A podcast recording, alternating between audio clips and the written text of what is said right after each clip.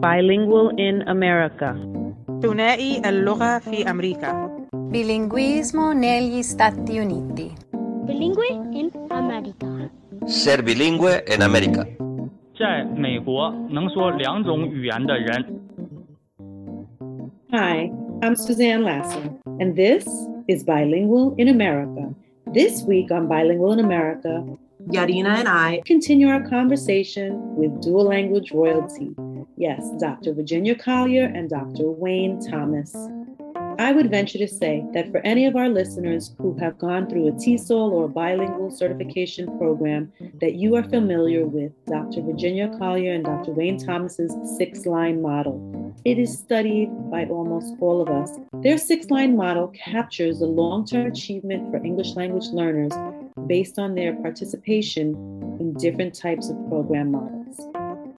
For the past 40 years, Dr. Virginia Collier and Dr. Wayne Thomas have conducted numerous longitudinal studies. These studies reflect how two way dual language program models are both efficient and productive, and actually, probably the best method of instruction for students who are emerging bilinguals.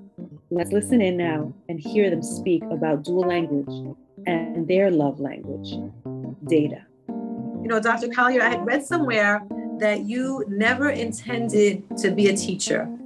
So, how did teaching actually choose you? Oh, um, yeah, my parents were both teachers and I saw how hard they had to work. So I decided, oh, I'm never going to do that. yes, not for the yeah. faint of heart. Definitely not. I was nursing my second daughter um, and determined to stay home until both uh, girls were in school, at least. And um, uh, I, I mean, I I did various little jobs, but not not teaching. And then um, we were in a town where they needed a high school Spanish teacher. And somebody found out that I spoke Spanish and insisted that I had to apply for the job. And I said, no, I'm staying home with my daughter. And um, but they uh, they pushed and pushed, and finally I said yes. And um, I couldn't believe how much fun I had. I just oh, I just had a blast. Um, just you know, immersing my students in Latin American music and getting back in back into my Central American days growing up, and and just really having a, a, good time. And I got to teach in a room that was um, the school was overcrowded, so they had a, a trailer out on the side. So we got to make a lot of noise. You know, I didn't have to keep my class real quiet, and um, I I had so much fun with it. And that I got hooked. After that, I said, okay. And uh, we moved to DC, um, and I applied to the DC public schools um, to be an ESL teacher. And then it went on from there. And then they started the bilingual program, and my daughters got to attend, and, and it was wonderful. yeah, you know, I think if you asked five people, what word do you associate with being an educator? Very few would say joy and fun. And yeah. It's so nice to hear that because it is true. There is nothing that brings the greater a greater amount of joy and that moment when the light bulb goes off Mhm. for that child and you know it's because of your planning and preparation that it has happened. I still I'm still younger than you guys in my career. This is only year 25 for me, but there is nothing more magical than that moment. Yeah. And part of what we occasionally call the beauty of dual language education is this tends to happen more often in dual language classrooms because the outcomes for students are so more advanced and so much uh, more emphasized. And teachers get that kind of personal feedback to a much higher degree than they might get in a traditional remedial classroom. So that's an if that's an important outcome for for a teacher, then you want to be a dual language teacher where you get a lot of that uh, on a much more frequent basis than you might otherwise be able to experience. Yes, I, we can see that. I'm so glad that teaching found you, chose you, and and just created this amazing legacy of work that you continue to build upon. So, Dr. Thomas, we we know that um, for you during the beginning years of your teacher life, you've served. You had mentioned as a math teacher and a physics teacher, and I think I also read that you did computer programming and and you served as an administrator. So then, how was it that you found yourself in this niche? Now? Well, fortunately, I can blame it 100% on the lady who's sitting next to me. ah. you may have heard the story, at least partially. We, we actually met at the first faculty meeting at George Mason University in the fall of 1980. And even then, she was talking about bilingual education and how good it was. And, and I had come from a English speaking monolingual background, having been raised in Central Virginia. Uh, in my family, immigration is a 300 year old issue. You know, the, the Scots and Irish that I'm descended from were here in the early 1700s. And, and the and, Cherokees, even And the Cherokees before that by several tens of thousands of years. So, anyway, uh, the, the fact is, I knew nothing about uh, English learner issues or about English learners um, I had a lot of experience with Title I, and my, my doctoral dissertation, my work in the school district was evaluating Title I and special needs programs. So I, I had pretty good background in those.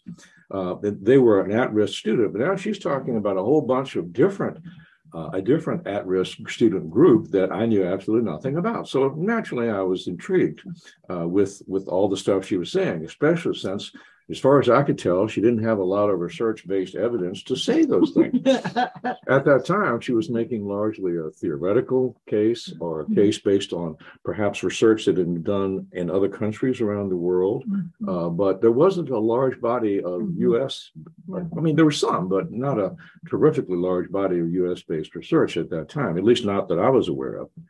Um, and he thought I was crazy, of course. I, I didn't say that, you know, I, I, was going to not say that, but she insists on bringing it out. Yeah, I thought she was uh, a little short of a full load on a lot of things, yeah, but it had to do with bilingual education.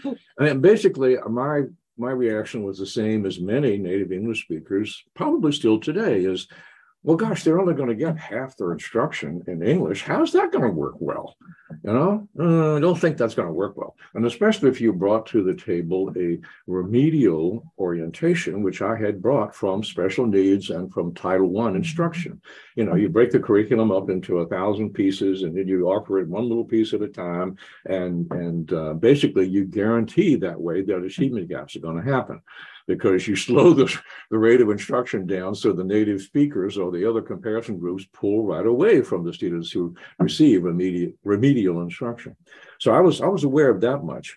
But what I did not realized then, and I believe I now realize, having had been smacked in the face with uh, millions of records of, of student records of uh, from test scores and such, is that these students um, actually experience a lot of cognitive development, not only from being exposed to a second language, but from learning the curriculum and mastering the curriculum in a second language, and that kind and of not losing their first language, and not losing their first language. They Which is the key. That. See, I had no clue about any of that stuff. This this was all new stuff to me. And she first explained it theoretically, and I go, yeah, that kind of makes sense, I suppose. But um, I I still have some have my doubts about whether this is going to work in the real world of an educational system, a school district like the one I came from. Um, so one thing led to another. He said, Well, I can be convinced by data. I think I said something like, I don't know the answer, you know, but I do know how to find out. And so we decided to analyze an entire school district's worth of data. One of the larger school districts, uh, uh, 10th, the nation's 10th largest school district in the late 80s, asked us to look at their programs. And we said, oh boy, talk about an opportunity. We were ready to go here. And so we did. We looked at it, and I think even you were surprised. Oh, I was. Yeah, yeah. yeah. I was astounded. Yeah, that that was when we first found how long it takes for um, students who are not proficient in English when they start school in the U.S. to to get to grade level in their second language. And, and it's not just how long it takes to learn English, but it's much more than that. It's how long it takes to when you're doing schooling in your second language, how long it takes to get to grade level and what things influence that process. So. This district took great pride in its English only program, and they did everything from a process point of view, from all the inputs, all of the enabling stuff. The teachers were extraordinarily well trained, the classes were small, the curriculum was well implemented. You know, they had all the things going for them. But when you look at the long term, not the short term, the long-term test scores were oh my you know it's like are you kidding this is what we get after five years of instruction all in english I I personally couldn't believe it could possibly be. It was an 18th or 20th percentile mm-hmm. score, something like that, mm-hmm. uh, for English learners after five years. Oh my, that we need to do much better than that. And so that uh, basically convinced me that we need to spend a lot more time on this sort of on this type of program. If what she's talking about really does work, uh, it will be able to make a great contribution by greatly improving what we found of an English only program and an extremely well implemented one um, in our first major study. Mm. Is that a fair statement? Yeah. Yeah. Okay. well, I was just captivated in that whole share. And what I really got is that your love language is data. and and because it was data how that really hooked you and and look at the beautiful work and the beautiful thing it is true done for for education you have to remember that my original background i didn't say this earlier was in astronomy and physics. I was an undergraduate and i was an astronomer. I worked at an observatory. I built built computer programs to build stellar interior models you know and stuff like that. I just decided that I didn't want to do that the rest of my life, that I wanted to work with people in education rather than just theoretical models. Uh, of course, these days, astronomy is much closer to being a lab science, and I would probably be more interested now that you can actually examine pieces of the moon and Mars and things like that. But anyway, uh, the fact is, yes, I've always been oriented towards actually looking at the data and not just making assumptions, uh, but looking at it comprehensively and looking at it in the long term. And so we we actually popularized, I think, the idea of not just relying on short-term results, because mm-hmm. as you can look tell by looking at our studies, the short term results are completely different from the long term results, mm-hmm. uh, and the long term results are the ones that matter. We don't we don't lose sight of kids after two or three years. We want them to go all the way to the end of high school and graduate. So it, it seems to me even now a major surprise that looking long term was something that educators in this field resisted for so long. They all wanted to do one and two year studies, and mm-hmm. you basically don't find out anything but short term effects in one or two years. Right. The long term effects are the ones that matter, and they are much more difficult to produce than short term effects. And so important that we remember that for educators and for our families too, you know, because sometimes families are fearful when they see, oh, my child's not reading on grade level in their native language. Oh, I have to, you know, pull them out to mm-hmm. give good um, family education as well so that yes, they stay for the long haul. Yep. Yep. Be patient with the process because it's going to happen. It's going to ha- turn out great in the long term. It takes five or six years for a well implemented program in dual language to actually show the kinds of results that you're hoping to see. Quite frequently, they don't show short term results. They, the results after two or three years are frequently the same as other alternatives programs for English learners. But by year five or six, and especially when you get to the end of elementary school and middle school, that's when the differences and the advantages that dual language students have with regard to their cognitive development really begin for the first time to show on the tests. Uh, most tests that school districts use don't show cognitive development until later elementary school. They don't, the items on those tests simply don't measure the cognitive development that's going on until late elementary, early middle school. And that's why the, the our six line graph for dual language keeps on going up at the end and at the beginning of middle school. Yeah. Mm. So okay, so you were I kind of wandered a bit there. You were asking about uh, uh, how I got into dual language, I guess. Should I say any more about that other than it's all her fault? Uh, we got it. Okay. It's all your fault. Dr. Collier, all your fault. I, I was thinking to myself, what a chance meeting that was at that first GW Mason, right? You have Back no idea, yes. for you guys, this has probably been the, the most exciting professional journey for the two of you, thanks to that that one meeting where you sat next to each other in fall of 1980. Well, we should say that we became, uh, we were both married to other people at the time. Uh, so, you know, it, it, uh, it took a while for things to develop. We actually became professional friends for several years. Uh, sure. We didn't actually get married until five years later. Uh, so things took a while to develop, but I did think she was crazy right from the beginning. There's no doubt about that. Yeah. Luckily, crazy didn't scare you, right? It intrigued you, and you were like, I need the data to support that. so, um, you know, since 1985, right, you have joint award winning research and life's work that continues to leave major impact. And as we've seen in one of your publications, because there's so many of them, uh, validating the power of bilingual schooling, 32 years of large scale longitudinal research. What would you say rings true now that also rang true then? Well, I'll start again if you don't mind. I I have realized fairly early on, actually, but I over time it has become a much more profound level of understanding on my part. I'm I can be a slow learner. I need to be convinced of things.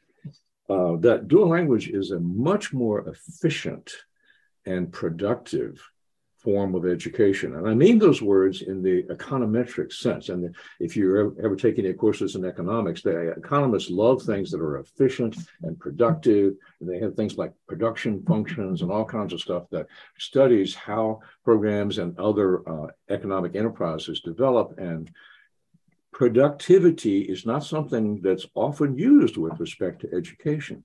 Dual language enables students to learn more efficiently, better, faster, more comprehensively, both for English learners and for native English speakers than the alternative programs.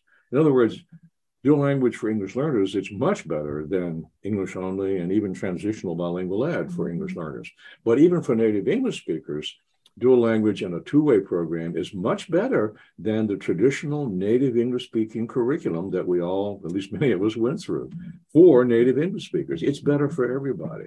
And if you think of that in terms of productivity and uh, uh, in efficiency, I've made the case to a number of economists on that basis, and they all understand what I'm talking about when I, I say it in those terms, especially if I express that mathematically. Uh, so that's an important 40 year understanding, at least from my perspective. This is a way better way of doing education than what we have done in prior decades for everybody. Mm-hmm. It really is. We keep on being surprised by how much our research gets paid attention to um, in other countries. We've had influence on at least seven other countries choosing a policy of linguistically and culturally different groups in their country that they would be allowed to get schooling through their first language uh, instead of for one year or two years that they get to get it for six years or seven years where the government recognized that that that would make a huge difference in student achievement. And the i guess the the six line figure that we're very well known for we published that in 90 the initial forms, yeah. 92, 94. Yeah, the um, first version. And uh, now that there's the internet and all of these ways for people to uh, connect together, every time we check to see, there's usually at least 1 million research sites wow. that refer to that figure. Uh, so it's it's had a pretty big impact um, worldwide, and uh, we keep on being surprised at how uh, it gets picked up. We had researchers from South Africa who were going to do an analysis of what six different South African indigenous languages so. mm-hmm. and looking at, at bilingual schooling for those students all the way through primary school. And they said, now, this work that you did was on a very rich country, the United States. Um, it wouldn't possibly apply to us. And they said, but we're, we're trying to do the methodology very similarly to the way that you did uh, your studies and then they came back and they said hey you were spot on. Uh, uh, and um, they said they found exactly what we found and didn't expect that at all. So yeah. It's reaffirming right? It shows you that yeah. it's not just an isolated case for the united states right? And that we're we're kind of slow right? Uh, here in the united states when we look at other slow, yeah.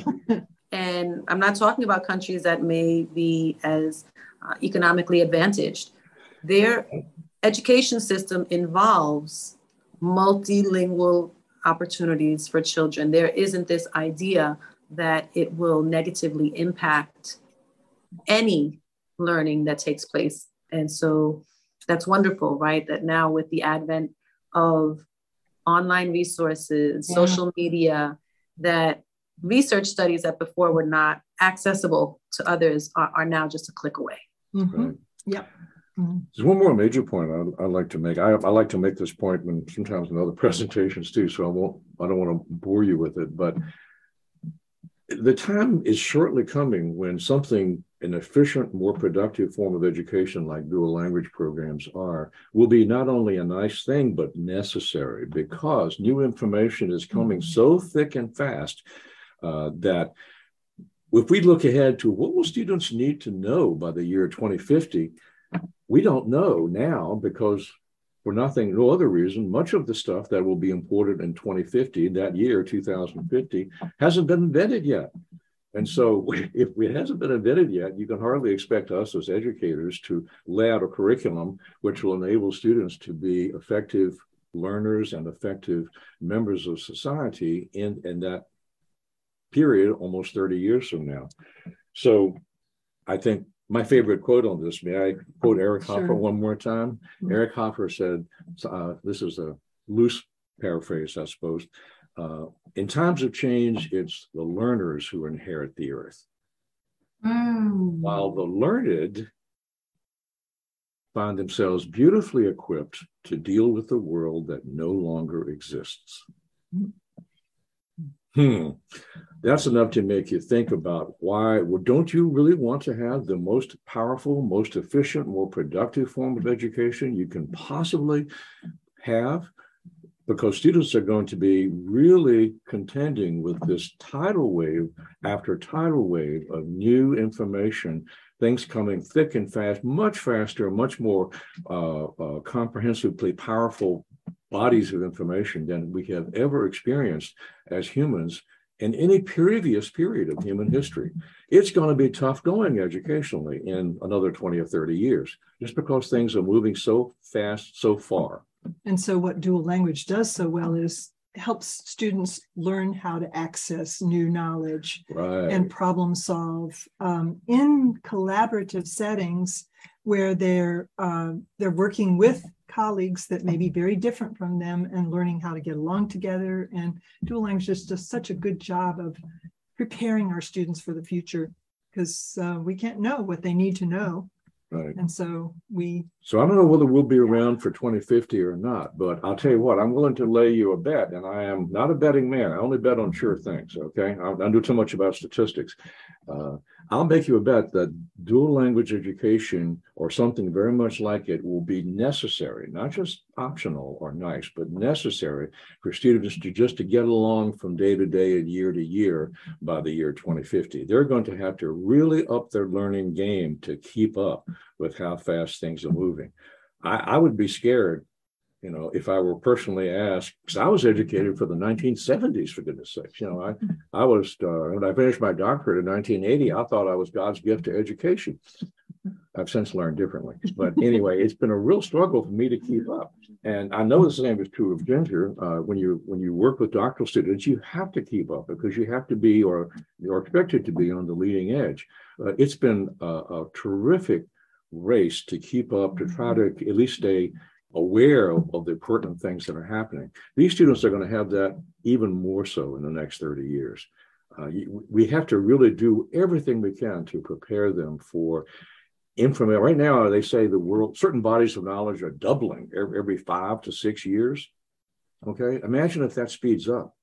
Everything humans learned in the first 10,000 years is doubled every three or four years now or worse. There's no way to keep up unless you become a much more productive, much more efficient learner and can learn independently and on your own and in a collaborative scheme. Those are going to be essential. In fact, they already are important, but they're going to be absolutely essential skills by the year 2050, by mid 21st century. And I don't even want to think about it after that. Mm-hmm. You know.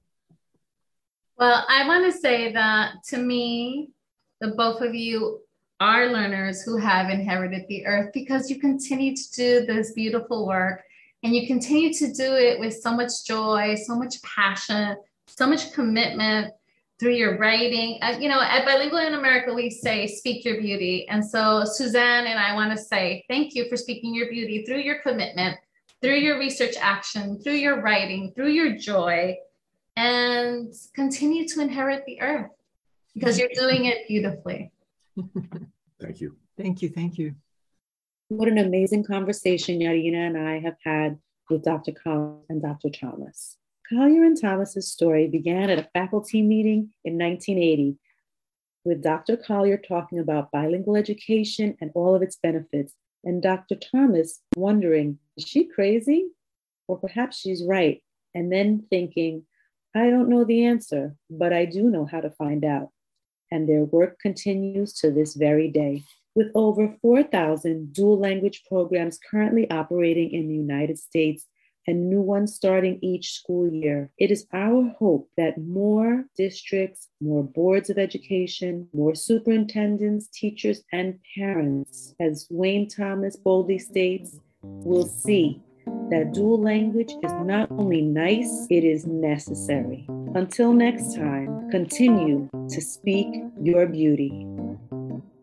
Thank you for your interest in the stories we share by sharing, following, and liking our podcast on anchor.fm bilingual in America and our Instagram blog at bilingualinamerica.podcast. You are speaking your beauty. We welcome your comments and feedback, and we appreciate your support. Follow us, like us, share us.